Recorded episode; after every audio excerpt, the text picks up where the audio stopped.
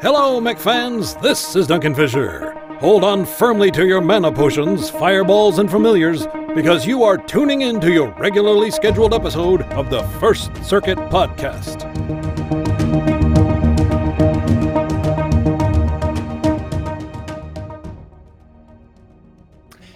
Hello and welcome everyone to the First Circuit Podcast, episode 142. Your hosts today include some of the usual suspects like Old Bob, Hello. Bida, Ah, I'm here. oh my god, Bida's here, and myself, Indusari. As you can already see if you're watching this on YouTube, we have some special guests today, because we're not gonna be talking about all the crazy things going on with MechWarrior Online. That's gonna be saved for the next episode. Today we're gonna be talking about MechWarrior Living Legends number two, I believe. So, our guests today are Nene Wow. and Bolter. Hello, hello. So, in a few sentences, can you guys tell us who you are and, well, why you're here, basically?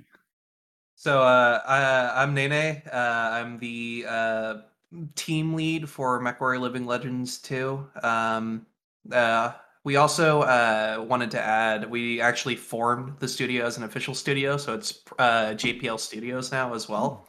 So we have a name for the whole project this time. That's cool. And Bolter? Right, Bolter, who are you? Uh, hello. Um, uh, I'm basically the guy that slaps the editor until the code starts behaving. So, uh, got a te- a little, uh, technical design guidance uh, official title, but uh, mostly I just uh, make things stick. Make things stick. Okay. His official Alright, title sounds- is Code Team Lead. The glue that holds Alright, everything so- together. So Bolter, Bolter is the guy with uh, with the with the magic in the background, and Nene is the guy with the big ideas. Well, I wouldn't necessarily the, say the big ideas anymore. That's that's uh, that's starting to get passed over to. Uh, so Liko is taking over as the project lead. Um, I'm still doing the team lead, uh, so that way I can have the power to hire and fire, so to speak. So if anybody steps out of line, I can bring the foot down. Um, we had like a bunch of drama happen, so I having the ability to um, just make a swift decision on who stays, who's leaves because they're doing something they shouldn't uh, is uh, my main priority. But other than that, I'm just the art team lead. Uh, I put the art assets in game. All right.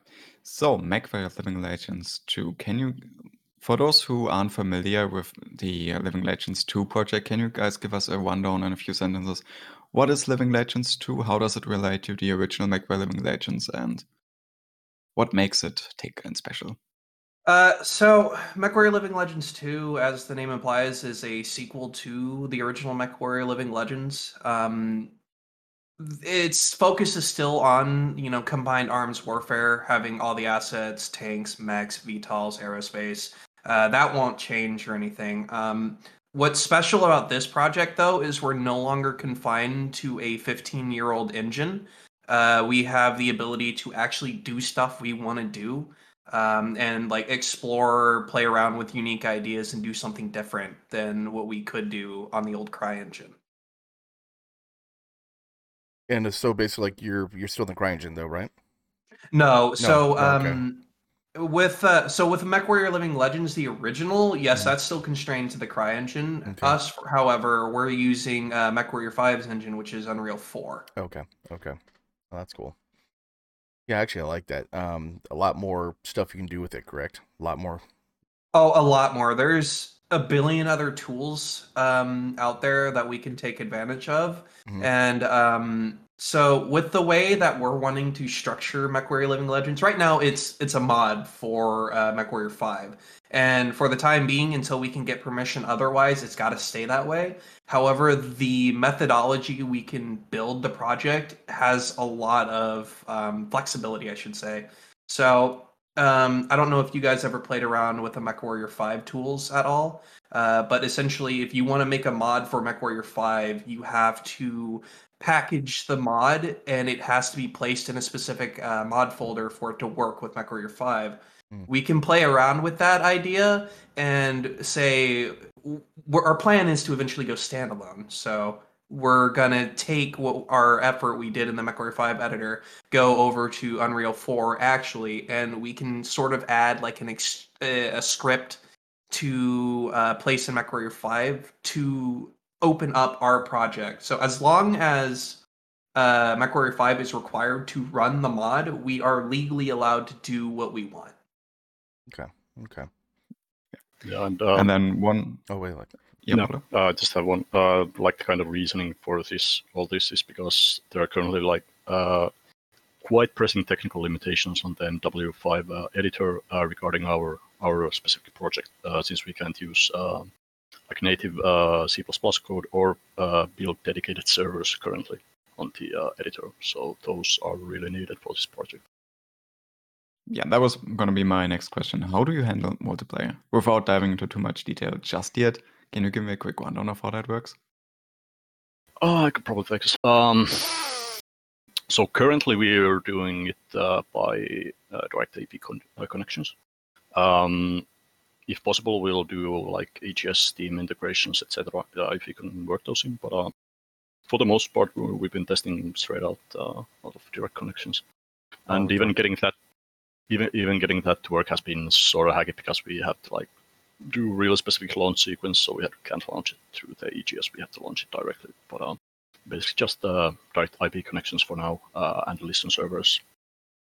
so like when it does I- come out though, like how many people do you think you be having on each team and all that kind of stuff? Like how many people?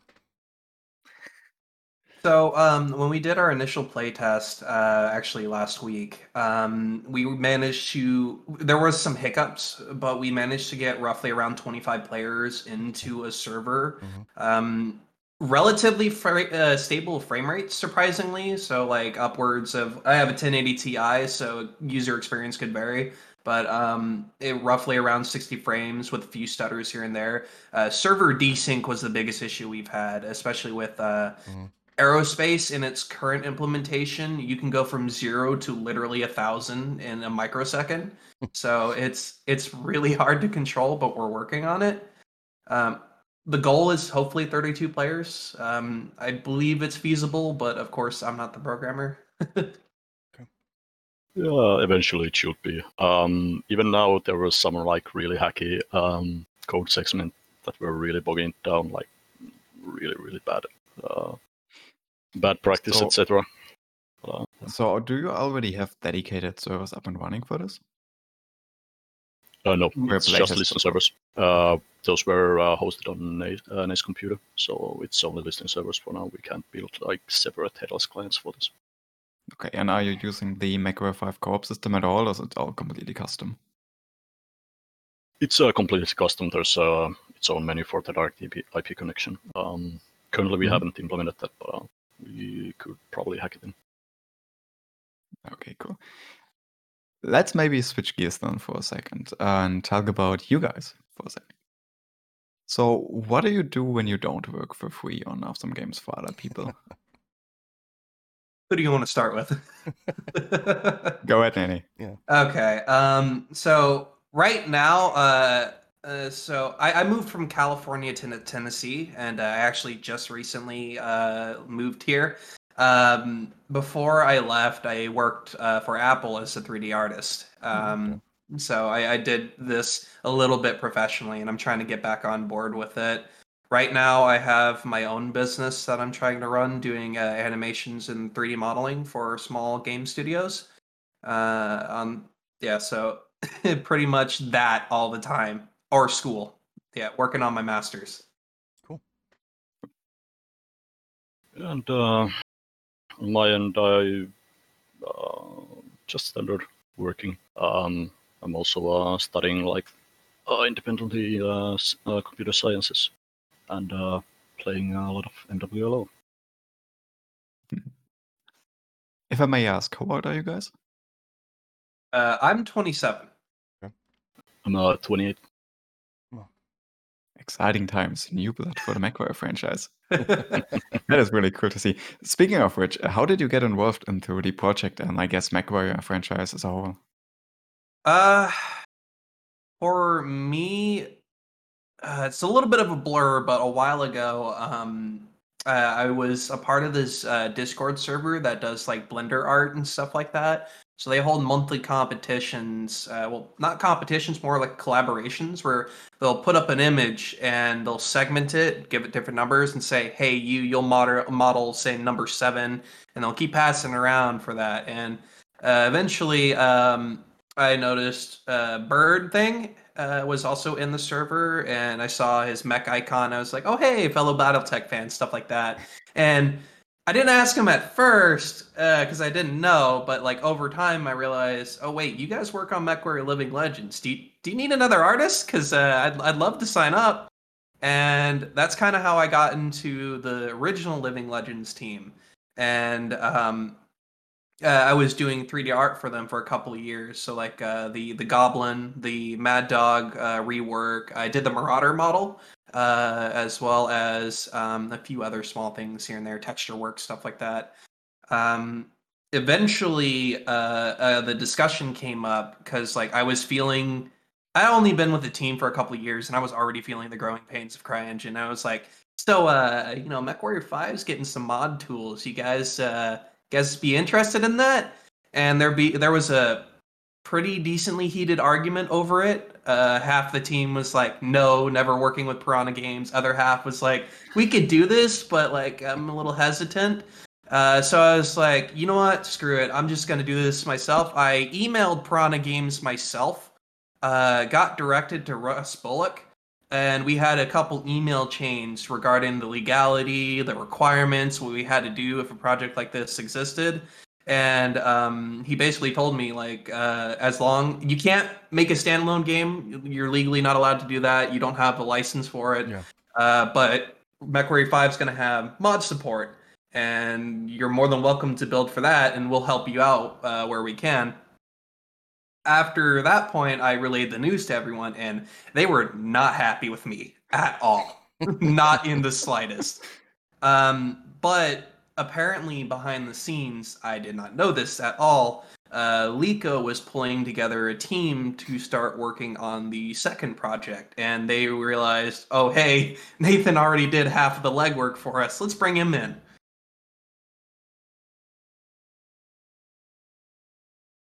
Right, and Yep. how did you get involved into uh, BattleTech as a whole?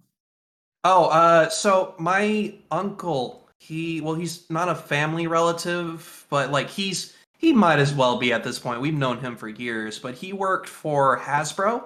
Oh, wow. Um, yeah, he was in the game Wow. divisions for Hasbro. So he gave me long time ago a copy of MechWarrior 3 Pirates Moon. Oh yeah. Um, I Yeah. I I played um, Mech Commander Gold, and I was maybe like five or six at the time, so I didn't really understand it very well. I was bad at that game, um, but I was I always loved mechs. I was always really interested in the genre. And when I got co- handed the, a copy of this box, I was like, "Oh my god, you can actually pilot the mechs!" My dad, we went out to the store, we bought a joystick, plugged in, realized, "Oh, you need MechWarrior 3 to play this game." so we went out, bought MechWarrior 3, and I've been playing. I played that uh, like start to finish a good like 10 or so times. Like I kept playing it. And then MechWarrior 4 came out and I just kept playing the ever living crap out of that. Then Mech Commander 2, like I I was hooked on BattleTech. That's cool. Super cool. All right, but how about you? Um, well, for the uh, team in general, I um, started uh, around the modding community in the MW5 Discord when, when it was kind of came to be. Just lurking around and then uh, like originally started to work on a like battle armor mod for MW5. was doing the groundwork etc. before the before the um, uh, editor was released, and uh, at some point the um, team for MWLL2 uh, just said, uh, uh, "Psst, uh, "Do you want to work on this?" And I'm like, "Uh, "Yeah, of course." And yeah, then I've been pretty quiet on my other mod projects and been just slaving away at this one. Uh, in BattleTech in general, uh, started with uh, MechWarrior 4, uh, Mercenaries. Uh, I was like, yeah, a little kid as well. Um, played that a lot uh, back then. Then I kind of forgot about Battletech for years, and eventually I think I'm not sure if MWO or MWLL was the first, but yeah, around like when the MWLL Community Edition uh, took off uh, some years ago. Uh, that's when I started like really getting into this, and uh, been at it since. Well, do you guys or someone in your team have a background in the video game industry, or are you just doing this all freehand? Um, for me, uh, I got my start working for Autodesk. Um, I used to do um, QA work for them, and because of that, I was pretty close with a lot of the game studios. Epic Games was one of our biggest partners, so I got to hang out with the dudes who made Fortnite a lot. Really, like they they're a really passionate group. They love what they do. Like you could definitely tell though they know how cringe some of the stuff they do is. So it's like really awkward asking them some questions or like one of the dudes uh like they'll have kids come up to them and like you work on Fortnite and they'll do like the Fortnite dance for them. And it's it's it's it's fun, but um I, I was a military kid, so we moved around a lot. And one of the places we moved to was in uh, Marin County, where 2K Games was. So I got to do a lot of uh, Q and A and play testing for them. Uh, one of the one of my favorites was uh, for the Civ. I got to do most of the Civ series, uh, as well as Borderlands, XCOM, Mm. uh, uh, what was it? Uh, Mafia Three. I got to play test from start to finish. Um, and uh, uh, not to toot my own horn, but a lot of the problems I called in that game before it was released was also called by all the other reviewers. So you know, a little bit of uh, you know, I was right kind of feeling. Yeah. Uh, other than that, I um, I'm st- I'm still not sure what I did exactly, but I worked for Apple as a 3D artist, and they told me they gave me this handheld scanner that costs more than my car. It was thirty-five thousand dollars for this thing, but essentially you can create 3D models through scans. And they gave me a bunch of objects and told me make models of this. Okay, what's it for? We're not gonna tell you, but do it anyways. And to this day, I still don't know what it's for. My manager told me when the, the NDA is up, he'll tell me, but I still haven't received a message from him. It's for the moon base. Y- yeah, right. They're the new Apple moon base or the new Exactly. Apple rockets. Yeah. Um, other than that, Living Legends was really the closest thing I could say I got to making like a final project I could tangibly play or hold or do whatever with. Okay. All right, so you guys have experience in the like IT and 3D development um, ecosystem as a whole, but you don't have that much specific experience for video game workflows. No, Okay. my my experience is all over the place. Okay, in that Yep. case, I'm actually gonna jump a bit forward. Um, how do you build up your skills in that sense? Do you have any kind of specific sources, or do you just make it up as you go? Uh, like in terms of like building a portfolio. I guess, yeah. Yeah, I okay. guess. yeah, and um, building your workflows in the team, all those things you need to learn and coordinate.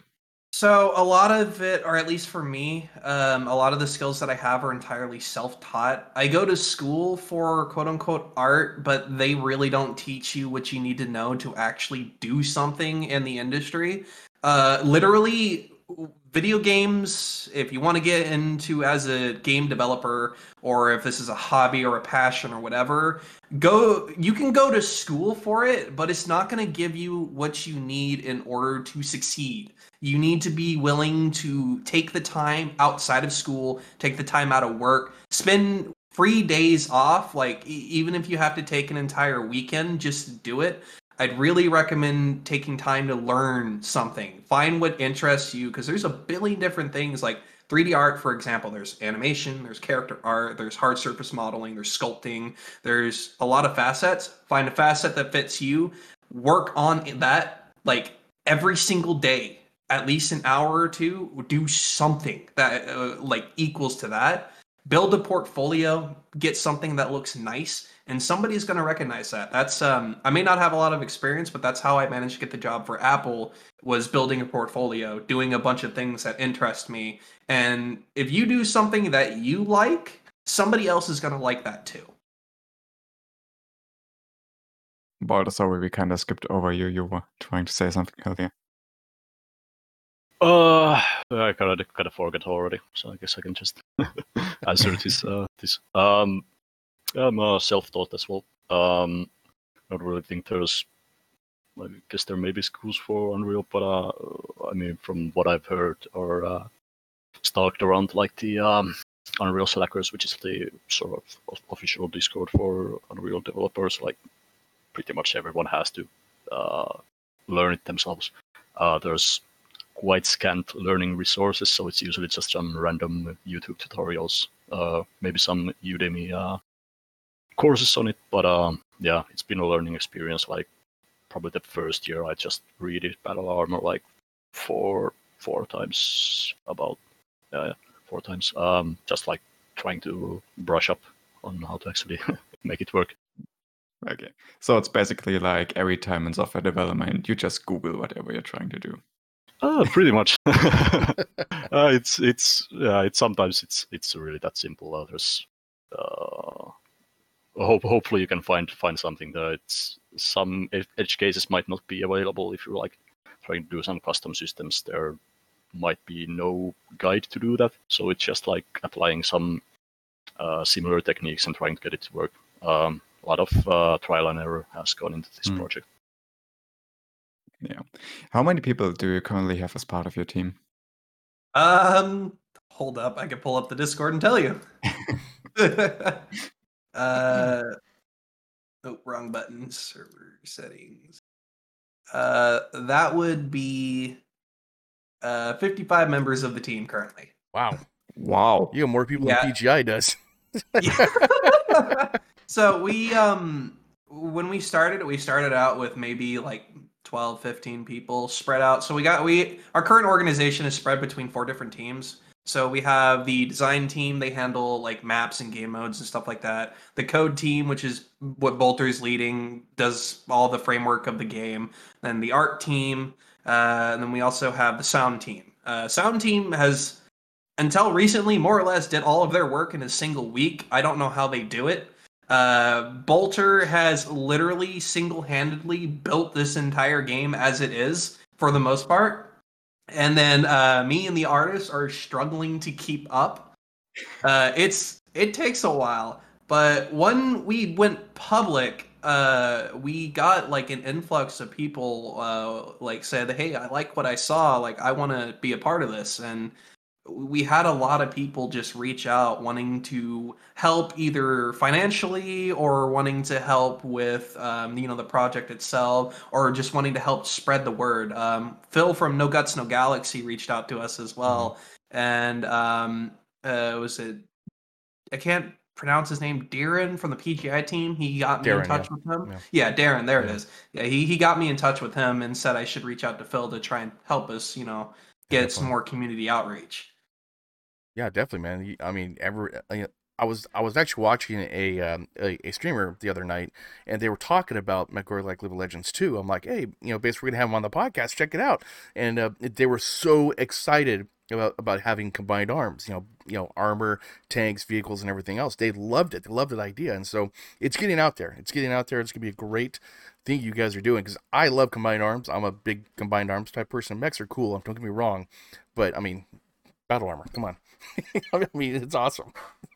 Yeah, I mean, like, uh, there's a reason why I like Bad Company 2 over, say, like Call of Duty at the Mhm. time. Like, I I really like uh, having the option of combined arms. There's a lot of strategy you can get into it, a lot of creativity. Some people do some really really cool stuff using the tools that they're given, Yeah, and I yeah. I I feel like BattleTech as a whole was always about combined arms. I mean, I've never played like the physical tabletop outside of like there's like a, a mech tech game you could download Yeah, with yeah. people online. Yeah, that. Um, I've always wanted something like that for BattleTech, and when I originally discovered Living Legends, that was like, oh my god, this is actually a thing. I love it, Yeah. and I I want to bring that feeling with MechWarrior Living Legends too, Yeah. because it's severely lacking in the genre right now. Oh, definitely by far. Like, I mean, the only time you see it is on the uh, tabletop games. Basically, have like combined arms, and that's it. And you don't see him in the in the online games. You don't see him like anywhere except for your game, MechWarrior Living Legends. So yeah, yeah, definitely. Cool idea. I love it. Definitely. So with 55 people, um, you said you have kind of split them up in like four divisions and you communicate via Discord, I assume. Yeah, Um, we use a Discord server for all our development needs. Do you have some kind of other external tool to like track your progress and communicate on split tasks, something like Jira or this kind of Uh, stuff? yeah, so we use uh, Trello in order to keep track of our tasks. Um, when uh, so we got several people of our team are actually industry veterans uh, who are also either part of the team or helping collaborate with the team. Uh, one guy he uh, manages like Fortune 500 companies with their organization and structure. So he hopped right in, and since Lico's taking over as project lead, he's been helping him and the other dev teams trying to get organized. So we've we literally have like backing from people who have been a part of this industry for like 25 years or plus. Um, we also use for the time being, uh, it's not really a recommended choice, but it's what we can afford because I'm literally paying out of pocket for all of our tools. Um, where I'm using uh, GitHub to uh, do all of our repositories. Um, it's not a recommended pro uh, like program for this at all. It's not meant for this. It's meant for coding and uh, maybe like websites and c- development projects like that. Not meant to host a game. It's got a file size limit of like a gigabyte, and it's been difficult to work with. Hmm. And so with this many people, um, do you have a rough guess how many actual work hours you get per week or month or whatever? Uh, I guess it really depends on each individual person. Because I mean, uh, by the end of the day, this is just a vol. This is a volunteer project, like a passion project, essentially. None of us are getting paid for this, so we all have to, um, you know, we got to earn money somehow, uh, feed ourselves, and put bread on the table, so to speak. Uh, for me, um, I'm fortunate that um, because I was a military dependent, uh, I, w- I get uh, money through school that I can use to help me pay my bills while I'm looking for work and transitioning from California to Tennessee. So I can put a lot of time into this, but uh, not everybody's so lucky. Yeah, I've got a lot of time myself as well. So personally, I'd say it's averages around 20 hours, but uh, it fluctuates wildly. Uh, sometimes it's like 40, almost 50 hours a week if I'm really like getting into groove, and sometimes I may like take a week, uh, take a week or a half, just chill, uh, brew up some ideas, and uh, yeah. Hmm. Um, but yeah, like I said, it's a volunteer project, so we work when we can. Especially with COVID, it's been can be quite rough. Yeah. Yeah. It still sounds like you have more manpower and actual work time than some of the small indie companies. So that's I'm impressed. Yeah, I know. Yeah, we we got lucky because MechWarrior Living Legends was already a name, so we we had the oper we had. Uh, well, we, we were allowed to use that essentially. Uh, if if we didn't have uh, the name of MechWarrior Living Legends, like people are basically going to say like, "Who the heck are you guys? What do you think you're doing?" Do you? uh, not a lot of people, surprisingly, still have faith in MechWarrior Living Legends. You know, becoming the game that they dream of. So I'm I'm glad that we have this kind of community feedback. Yeah, also sounds like a, a lot of pressure you guys got going on. How do you, how do you deal with that? Uh mostly ignore it. Um that that's generally like the best idea or at least we've all had was like cuz I don't know if any of you have actually checked our uh, community Discord, but if you go into dev questions or suggestions, it is a mosh pit like half the time. People will put an idea out there and then somebody else always has an issue like um one of the biggest I guess contrivances people have is with like uh I guess was it pinpoint damage or hitbox uh, like uh like or like how how to handle ammo explosions in case or knockdowns or crits and stuff like that. One person will post an idea and whether it's good or not, another person will be like, "No, this is bad. This is not what I want." And it it essentially our our best tool to uh, not get lost in all of this is just to pretend it's not happening. Uh, we'll answer whatever questions we deem are like legitimately good questions, and uh, like we'll give feedback based on our current uh, dev model and where we're at in the project. But other than that, we try to ignore it. Yeah, that's what you got to do. So- Truth. That's it. So if you if you're already discussing uh, questions that are this specific, uh, can you give us a rough idea where in the project timeline you are? Like it originally sounded like you're still quite at the beginning, but you're also thinking about things that are really late. Yeah, we're we're still definitely in the beginning of the project, and that's one of the one of the struggles we've definitely been having is when when we went public and did our first playtest, the in our own dev Discord there was like a lot of excitement, and with excitement you tend to have people who kind of get ahead of themselves. So uh, Lico's goal has been to try and you know reel it in a little bit and keep things realistic. Um, but yes, we're very early in this project. We barely have the mechs are all PGI's models right now. We will be replacing all of PGI's assets with our own, but everything in the game right now is a placeholder. We only have, I want to say, two models that are our own. It's the Donar for the VTOL and the Saber for the aerospace. Other than that, everything else is PGI's own work. So once we can get that, we can have more of an idea of where we're at, but we're still very early in the project. Hmm. What was the uh, what was the background of the decision to go public at this point right now, rather than sooner or later? Uh, we we've had a lot of discussions regarding going public uh, for the project. Um, it was kind of split whether or not we should wait until we had something to show before going public or going public ahead of time. Um, when we got to the point um, that we had a playable like early alpha build, we figured, you know what, like we can't really get more done until we know how well this actually works. And that was the point of the public stress test was to see how well it works. And we can't do a stress test if people don't know we exist. So it was a bit of a catch twenty two. So we had we had to go public. We had no choice.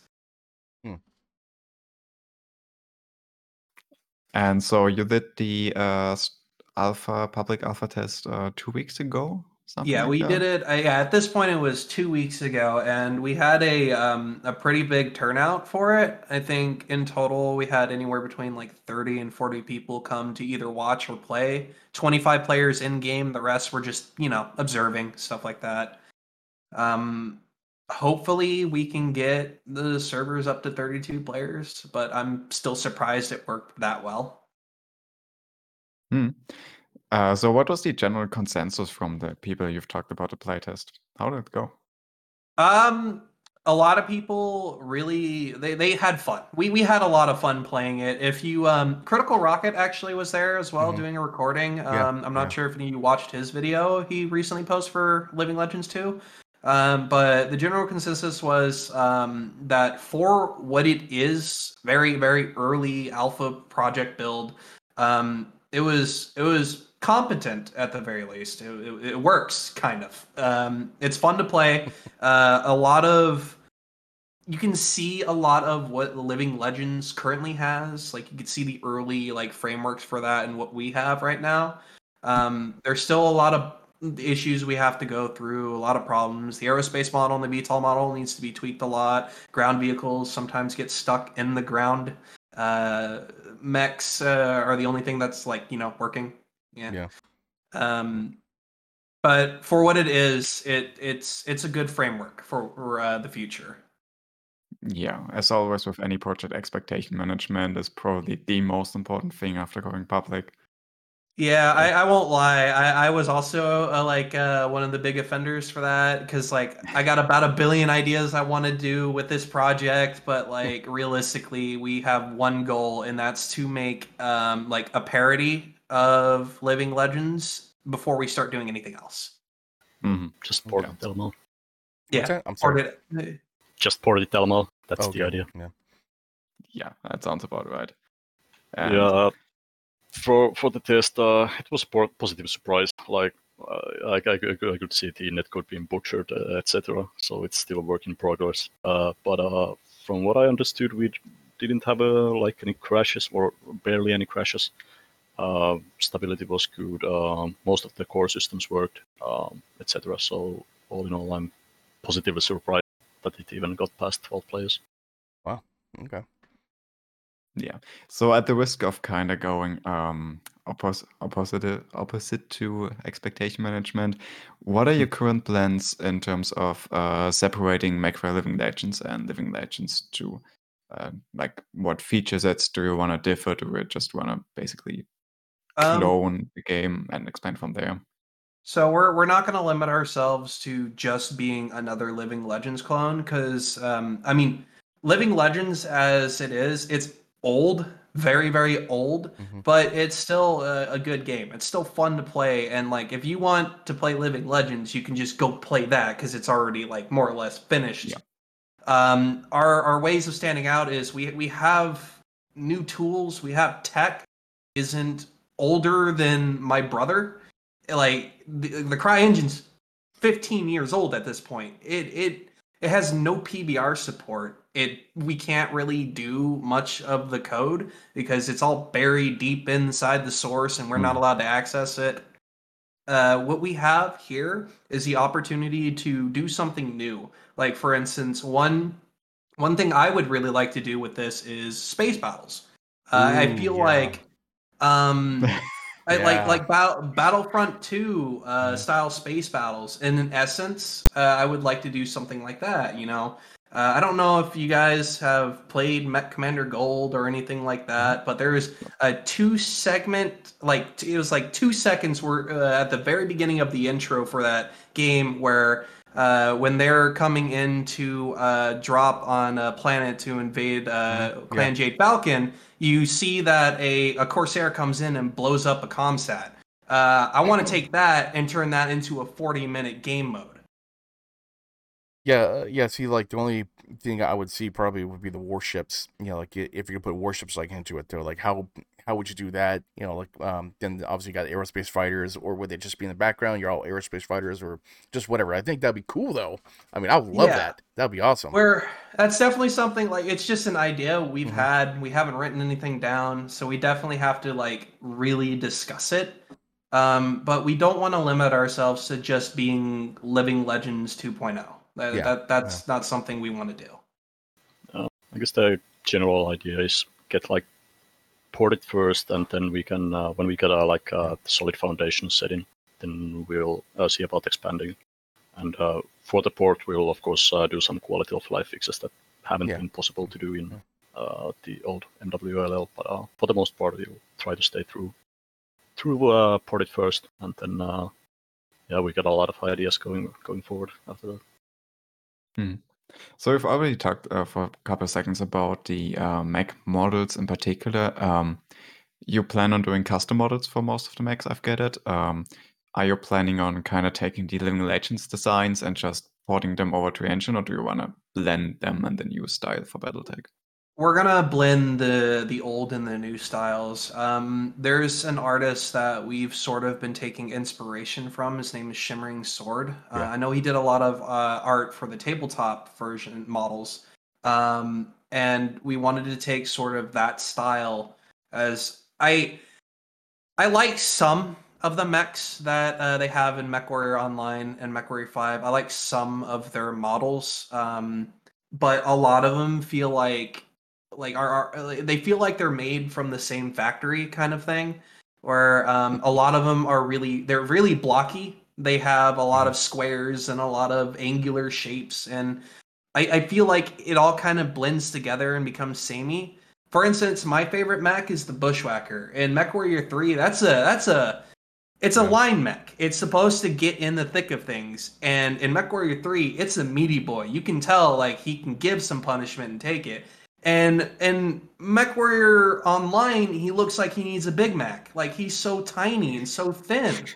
Like it, it it's it's just I, I I love the artists um, for the team. I've met a couple of the artists. They do some amazing work. I just feel like the direction wasn't all there. It it feels like it's going towards um, well, say Robotech. Like a, a Mhm. lot, a lot of the mechs look like they can be ripped out of Robotech at this point. Yeah. Don't tell Harmony Gold that though. Yeah. Lawsuit Max. exactly. So, in that sense, uh, what do you think about the t- uh, tabletop redesigns? Have you taken a look at those yet? I, I've looked at actually. Uh, we we looked at a lot of the tabletop designs. In fact, I um, I when I was making the Marauder for the original Living Legends, my Marauder is slightly a cross between the MechWarrior Online Marauder and the tabletop Marauder. Okay. Uh, I just kind of kit bashed a lot of the parts, um, so to speak. I, I took a bunch of different references, took what I like from one, took what I like from another. Uh, the legs for the Marauder, for instance, are from the online version, but the arms are from the tabletop version, stuff like that. But we, we've we've looked at the tabletop uh, arts a lot, like really, really in detail to figure out what we do and don't like about each of the models. So, um, Bolter, Mhm. I would like uh, to have ask some questions to you then. Um, Right. From a development standpoint, I guess a lot of things are a lot easier to develop from the new Living Legends than the original one. Are there some challenges you found that are just much more difficult in the Unreal framework? Um, I haven't really worked with. Um, I did some minor code work with the first first game, so can't really tell you all the differences. But um, well, um, Unreal runs on well, basically what we only run on is uh, blueprints, uh, which is basically like the Unreal um, uh, flow graph uh, coding language. So uh, just the sheer rapidness of um, iterating iterating on that is I think one of the key, best best points that you could probably uh, uh, take from those. Like if you run on uh, CryEngine, uh, uh, you will have to go first, uh, then uh, slap that in, uh, run those. Uh, in Unreal, you can just like uh, slap your nodes together, then you press play, you're five seconds, and you're testing it. You can uh, go Hmm. back, uh, do your changes, and uh, it only takes like a few minutes to test, so you can uh, like uh, trial and error really fast, which is one of the biggest strengths I think, at least from my end. My end. Uh, do you have um, you have aerospace and VTOLs that are already player controllable, right? I remember that from Uh, the playtest. Yeah, we got basically we got uh, uh, I think all but the tanks are like playable currently that work.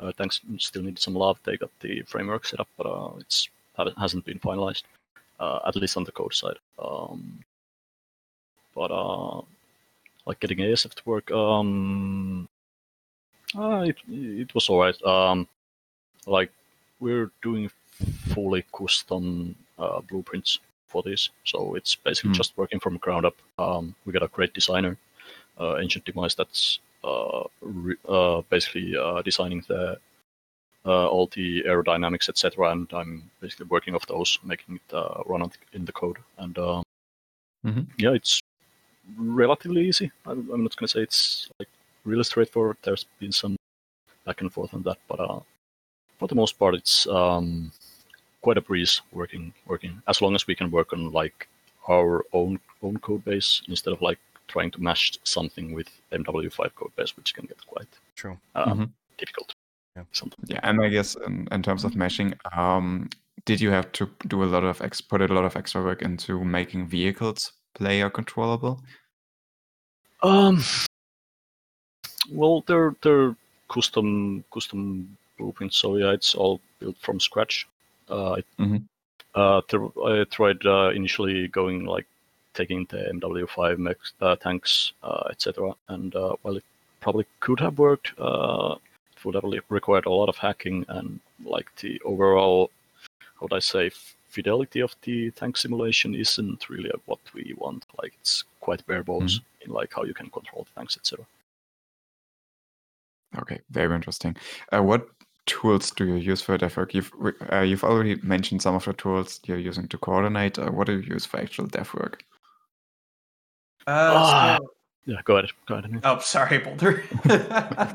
Um, so uh, e- each of us use different tools because you know different teams do different stuff. Um, but the Mhm. art team we use Blender. Uh, I mean, it's I, I worked for Autodesk, but I still prefer Blender. Uh, for for all the model work and sculpting, creating characters, creating art assets. Um, for uh, textures and stuff like that, we use Substance Painter. It it's just the industry standard at this point, and it works really well.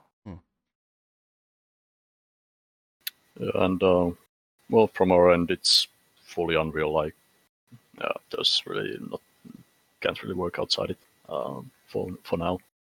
Eventually, uh, we can. Well, everyone will probably use their own uh, ID, but uh, yeah, it's code work after that. So like um, Unreal Engine is that a uh, open source program to go ahead and mess with and everything? Um, Unreal Engine itself is. Um, MW5 engine is not. So it's basically built of Uh, it's a modified Unreal Engine version, uh, 4.2, Okay. 3.1 that we're using. So we don't have like uh, source level access with that, but yeah, it's uh, yeah Unreal Engine itself is. Okay, okay, just curious about that.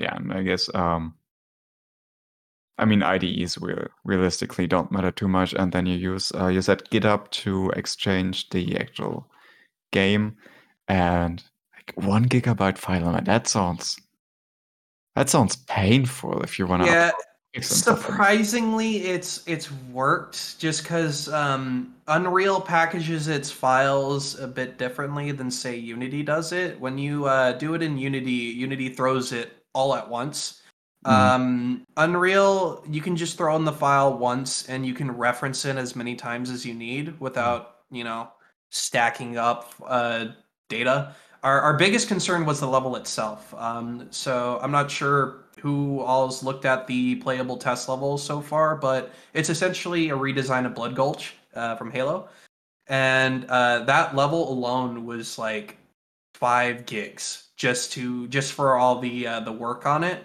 But when we packed it, it, it brought it down to only a couple like hundred megs. It it surprisingly works really well for that.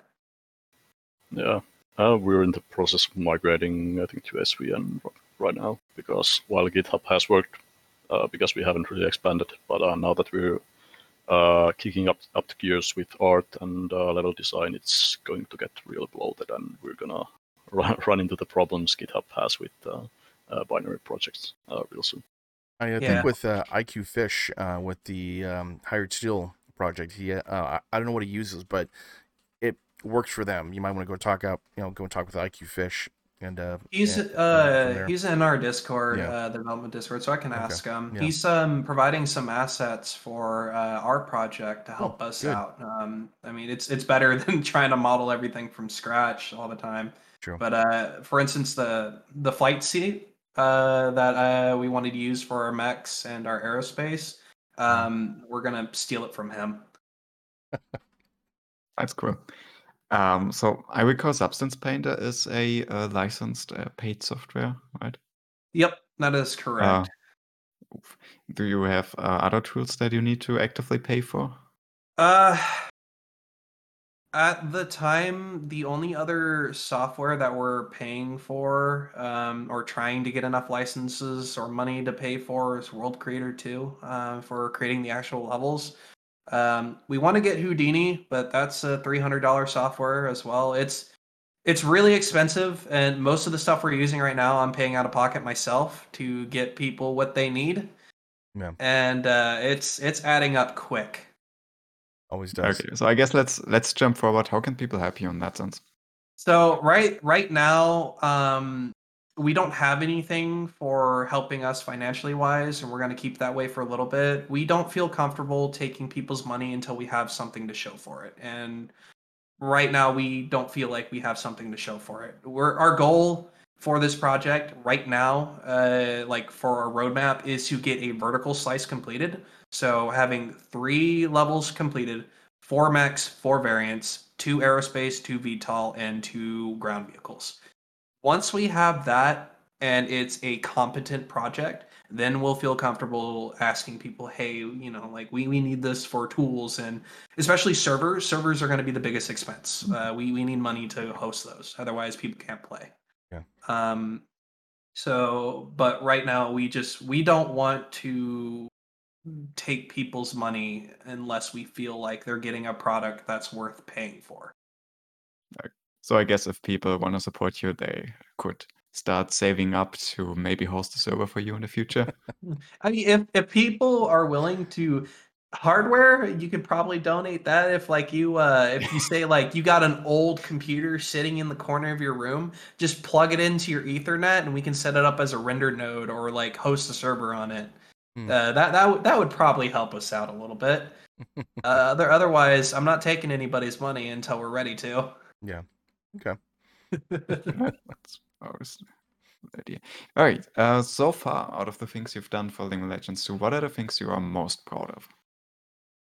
Uh honestly, I'm mostly proud of the community. I when when we started this project, uh, we had so many doubts going through this that we could even make it work. There were so many uncertainties. Um, our our talks with PGI, they've they've been pretty forthcoming with information regarding their project, but a lot of it was only like in bits and pieces. We kind of had to pull it out. A lot of people. Biggest hurdle was like, could we even get multiplayer working?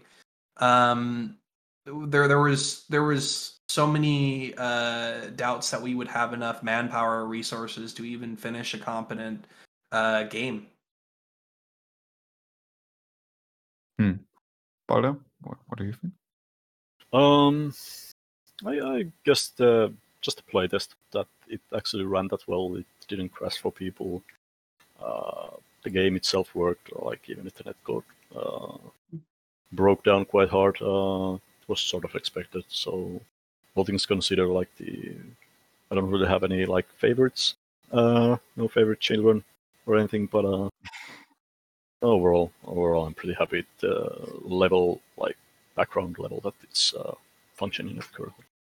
Don't lie to us, brother. Everyone has favorite children. Uh, I guess so. I guess so, but uh, I can't really single out anything at, at this time, unfortunately. Okay. So from the lessons learned uh, with the playtest, do you think you guys are gonna be busy for quite a while, or do you have plans for a future playtest at some point soon? Uh, we're definitely going to be doing a future playtest pretty re- er, pretty frequently. Sorry, stuttering on my own words. Um, we're going to be doing frequent updates to the current build. Uh, our plan is to try and do it in two week cycles. So whatever, um, we'll we'll set up a uh, a roadmap for the next build and try to put whatever we can into completing that build for the next update. Uh, right now, our plan is finishing the assets, getting the maps done, and um, for our current uh, store build, we pretty much have like 10 different mechs. We're to want to consolidate that down to the four mechs with the four variants.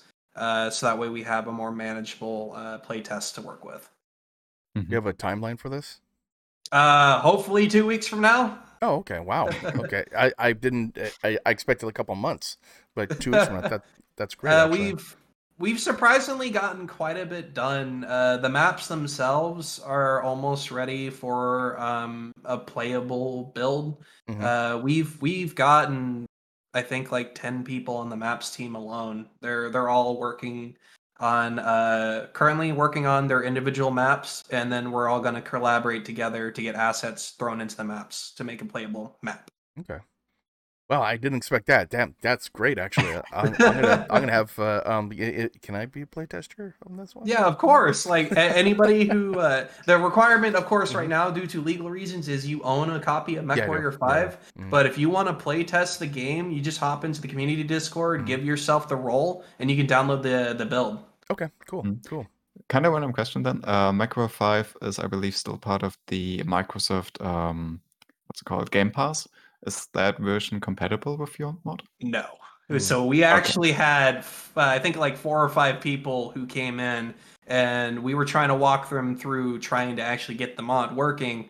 Turns out that they had the Game Pass. I guess the way it handles its licensing interferes with our ability to run our network. Mm. Um, Same, Uh, same. Oh, sorry. Go ahead, yeah. Bolter. Uh, so basically, we have to hack the um, hack the game basically to um, make the multiplayer work. So we have to launch it without the um, existing networking subsystem. So what the base game actually uses for uh, running the network, and it can't be done on the Xbox Live uh, because the file files are encrypted, etc. On that. Um, Yeah. So yeah, it's it. You can run and test it uh, single player, but you can't connect currently. Okay.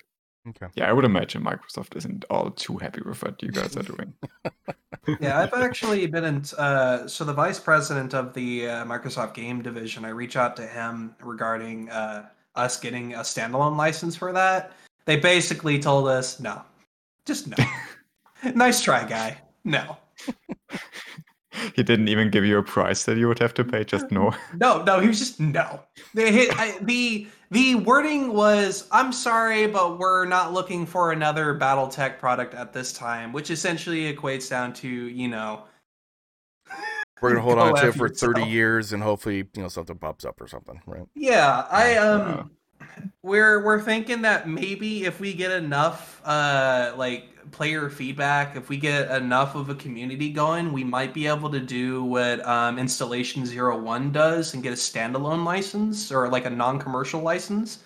Uh so we can't, you know, make money off of it outside of maybe like donations and stuff like that. Uh but we'll still be able to be outside of PGI's uh framework. Yeah. Okay. Very cool. So I guess in the sense of um, getting people to bug Microsoft, um, how can people help to spread the word? And do you have any plans to do specific marketing for Living Legends? Uh, we do. We just um, we're just getting started. I uh, recently created the McRae Living Legends Twitter. That's up and running. We're gonna make a Facebook page. We have some people working on a website for us. Um, if anybody wants to help this project, the biggest thing they can do is spread the word to as many people who as listen. Uh, that's really the biggest thing we need right now is uh, members, manpower. Well, we'll take whoever is willing to volunteer, and of course, ha- you know, has the skills to do it. We won't take everybody, but if you want to, you know, get your start, your foot in the door, um, this is the best way to do it. Okay. Yeah, definitely spread the word, man. That that's how that's how everything works. That's how guerrilla marketing is. So yeah, yeah, Yep. definitely. Yeah. True. Yep. And as always, for those of you listening to the podcast, links are going to be in the description, so feel free to share those around. And I actually only have one more question. Um, what are your major inspirations and influences besides, of course, the original Living Legends? Um, for for me, I have quite a few. Um, for one, the uh, the installation zero one team was a pretty big inspiration for me. A while ago, before I joined Living Legends team, I wanted to work on a Halo project, and um, I applied for them like so many times, and never once have I heard back from them. I felt a little bit defeated, so I, w- I was like, you know what, what could hurt? I reached out to Bolter and showed him some of the models I made. It's like, you put pretty please, can I please work on your guys' project? I need something in my life. And uh, he like immediately said yes, like we're we're up for it. And um, until we started working on Living Legends 2, I was more or less the go-to guy for getting models done in Living Legends. I, I did a lot of the texture and modeling work for them. Um, and it was shoot, it was thanks to them that I even got a job at Apple for as a 3D artist role.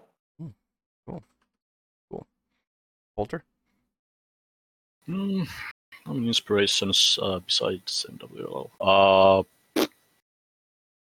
I'd say maybe for like tribes. Tribes really good for. I'm probably gonna be designing battle armors is kind of my forte in uh, the first MWLL. Uh, so like tribes, uh, stuff like squad, etc., which aren't directly applicable, but uh, uh, there's a lot of good design um, influence from those and uh, general feel for what you can get in like a combined arms Okay. uh, setting setting going on.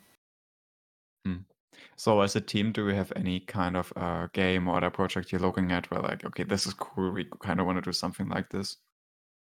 Um, we've been taking a lot of inspiration from a different a lot of different games. Um, I don't know if anybody's actually been listening to me, but for the flight models for aerospace and VTOL, I kind of wanted to do something like um, like uh, War Thunder does it, or uh, shoot just like um, I feel like the mouse is a pretty good tool we can use for actually controlling our aerospace without it crashing and burning like it does currently. um, whether or not they listen to my suggestions is, uh, you know, another story entirely. Um, but yeah, actually, Squad's another another good inspiration. Arma stuff like that. I mean, the the formula that they have works really well for what we're trying to do. Combined arms. It's kind of in a way kind of a sandbox already as it is. You can kind of do what you want with it. Mhm. Um, yeah, there's there's there's a lot out there. Too many for me to name. Wh- Whatever is the hot topic of the moment. Yeah, for the most part, we got a really good inspiration of it from the first MWLL, which is, uh, in my opinion, a real masterpiece of uh, of game. I Um, agree. it is janky, it is unfinished, but even with that, it's really the best game I've ever played. Ever played, and just being able to get that in, uh, fix it a bit, uh, is going to be uh, quite an achievement. Yeah, I 100% agree. I'm always saying MechWarrior Living Legends is the best MechWarrior game out there right now. So if you can just basically bring Living Legends up to current day technology, you've already got a masterpiece on your hands. I mean, I love playing the battle armor. That was just freaking amazing. That was so so much fun. so much fun. Yeah, Yeah, we uh is. We will we want to implement battle armor very very soon once we can get enough. Um, we don't know if it's going to be actually in the vertical slice, depending on Mhm. how much work it actually takes implementing it. And we really haven't actually discussed how we want to implement battle armor. But what I would like to do is, um, you know how Fallout 4 handles power armor? Yeah. Uh, I kind of want to do that. Okay. Okay. Mhm. Yeah. Yeah. Definitely. You know, like in pieces, right? Pieces. Yeah, Or yeah. Yeah, and uh, you know, it's it's like treat battle armor as if it's like a vehicle rather than like your your uh, like uh like a big daddy in a, a giant suit where your skin's grafted to the each segment of it. Mhm. I, I just want to feel like it could be a tool you can use rather than something you're defaulted to. Okay. Ian? What I associate with Fallout 4's full uh, power armor now is uh, the noodly men in Fallout 76. Oh God. Yeah. Exactly. oh, what a disaster that game was. Yeah, it, it's getting better, but it has its issues, big time. When it first came out was uh, S show, man. I just couldn't believe they ever put that out. You know, especially a AAA company. But anyways, that's a whole other story. Okay, sorry. uh, sorry. Go ahead. Very good. Bolter, did you want to add something onto this? Uh, well, on the topic of battle armor, um, it's one of the like unfinished pieces of MWLL, so we really have a lot of freedom. Well, uh, quite a lot of freedom to work with that. Um, I'd say for the most part, we want to make it less annoying to fight against and more um, approachable to play as, which are one of the two biggest issues I think that are for uh, for it currently. So uh, to actually be good at uh, MWLL battle armor, you have to play it really annoyingly, and it is really hard. Like Mhm. it is probably the hardest asset to play in the game right now, which it can be in the new one as well, but it really needs some thought in that department. Yeah, um, the MWL one's battle armor. I, I just run around terrified. that usually works out quite well. Lots of hiding in ditches, like "Come and get me!" Oh, they they chase me, and I jump out of the ditch with jump jets, and it works quite well at wasting their time. But I'm not sure I'm getting much actual damage done.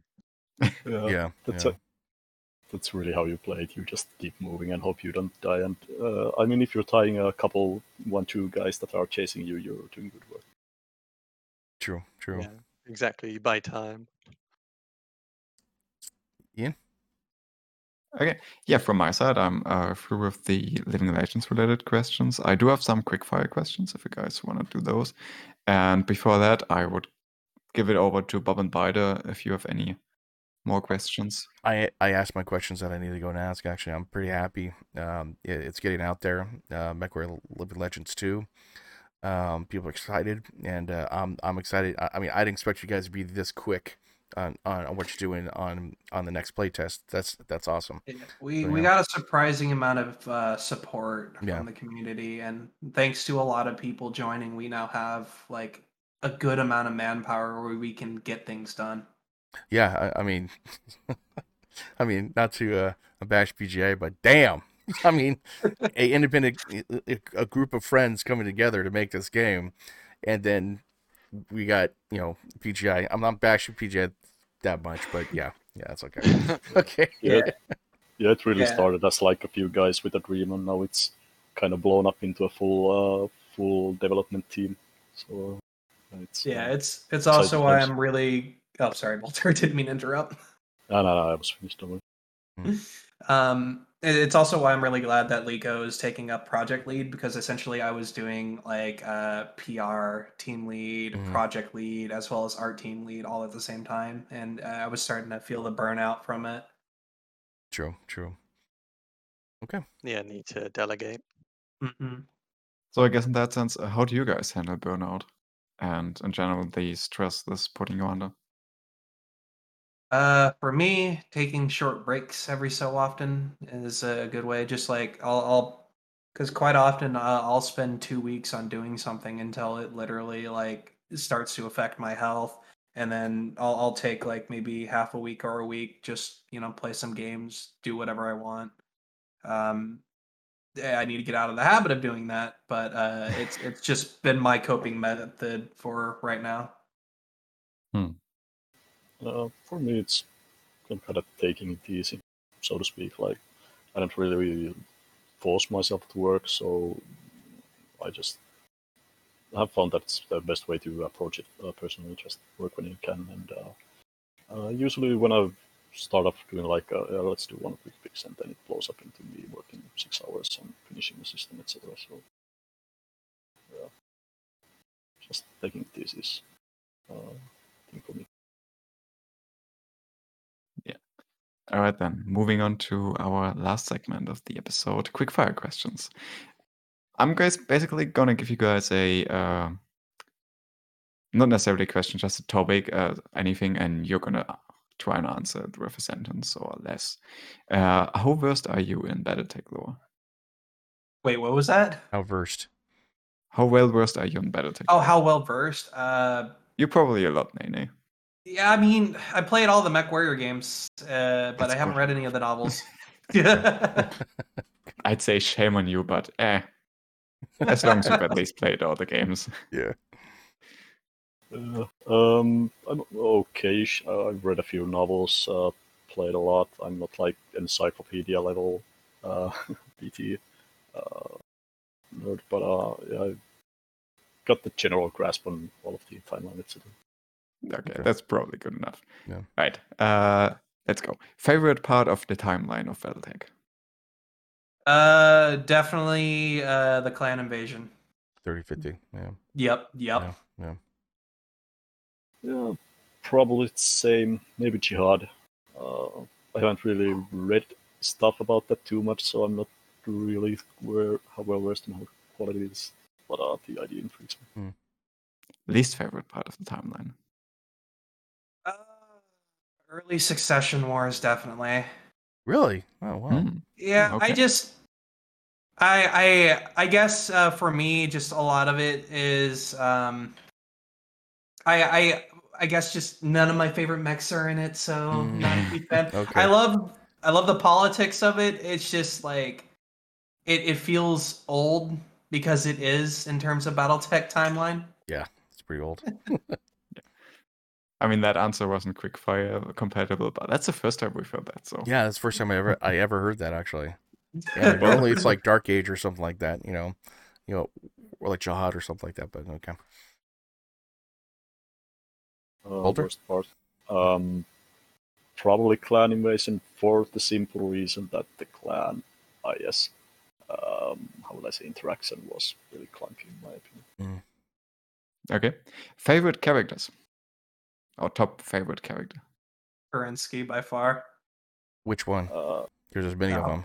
Good, good point. Uh, uh General Kerensky, I- I- Natasha no, Kerensky. no, A- Alexander Kerensky. Sorry, I'm terrible with names. okay, Alexander. Okay, okay.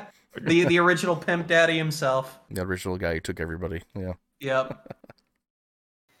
uh, for me, Carson Carlisle or Aidan Pryde. Okay. Aidan Mm. Pryde, Carlisle. Yeah. yeah. Good choice. Choice Well, and least favorite character?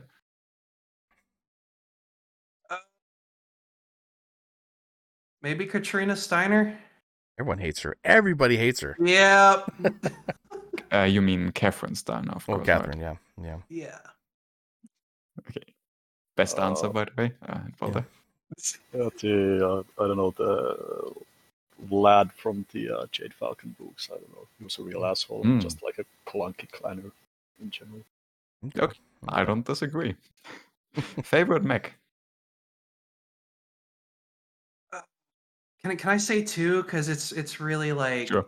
Timberwolf or Bushwhacker. The, the I grew up with those two. Cool. Walter? Uh, if I'd have to choose one, maybe Execution. It's kind of the Mhm. perfect balance of speed, firepower, armor uh, in assaults. Interesting. And then let's start with Bolter for the least favorite mech. Least favorite mech? Uh, I don't know. Maybe Banshee. It's the basic lore variant. Okay, I'll take that as an answer. Nene? Oh, there's so many mechs that I absolutely hate. Um, Uh-huh. probably say the Commando. Okay. Okay. Interesting. And then, um, very important for Living Legends, the favorite. Let's make it a broad category: favorite asset, vehicle, whatever you want to call it. Uh, definitely have to be the Max. Max. Okay. okay. Uh, battle armor for me. Yeah. W- w- Obviously, Bolter. Yeah. Battle armor. okay. Okay. Very cool. Um, well, that's gonna be it from me. Do you guys have any last words you wanna give to the audience of this podcast? Um, a bit of a thanks actually, because I mean, if it weren't for the community, Living Legends wouldn't be what it is today. If we didn't have so many really passionate players, so many really passionate fans, uh, helping us out wherever they can, or you know, spreading the word wherever they can, we we wouldn't have Living Legends too. It just wouldn't happen. So e- everything that we've done is because of the fans. Uh, don't really have any snazzy comments apart from thanks for the team. Um, we've done run on some really great work and hope we can, can keep uh, making some great work. Okay. Okay. And I guess then from us, thank you very much uh, for being on the First Circuit podcast. And of course, more in general, thank you very much for all your work on this new project. I'm personally super excited. I love Living Legends. I'm very much looking forward to seeing the future of what you guys are doing. And yeah, I hope we can probably play it at some point soon. Yeah. Definitely. Yeah, uh, if uh, if you're interested in joining the playtest, I'll be putting it out announcement on the community Discord and the uh, Twitter as well. Absolutely. Right, Bob, you any f- last words from you? No, I'm I'm good. I'm happy. I'm happy. That's, that's all good. Yeah, Spider? uh, hope it, hope it shapes up well. Yeah, definitely. Yeah. yeah that's all. Okay. In that case, again, thank you for being on the First Circuit podcast. And to all of you listening and watching this, thank you for listening and watching to the First Circuit podcast, episode 142. Today, we've talked about MechWarrior Living Legends 2, and I hope you had as great a time as we had. So, say goodbye, Nene. Bye bye. Bolter. bye bye. Old Bob. Bye bye. Beide. Beide. Beide. Beide. And of course, bye from me, Israel, and see you guys for next episode. Bye bye.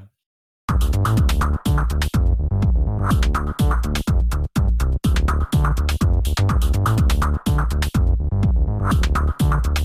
Thank you.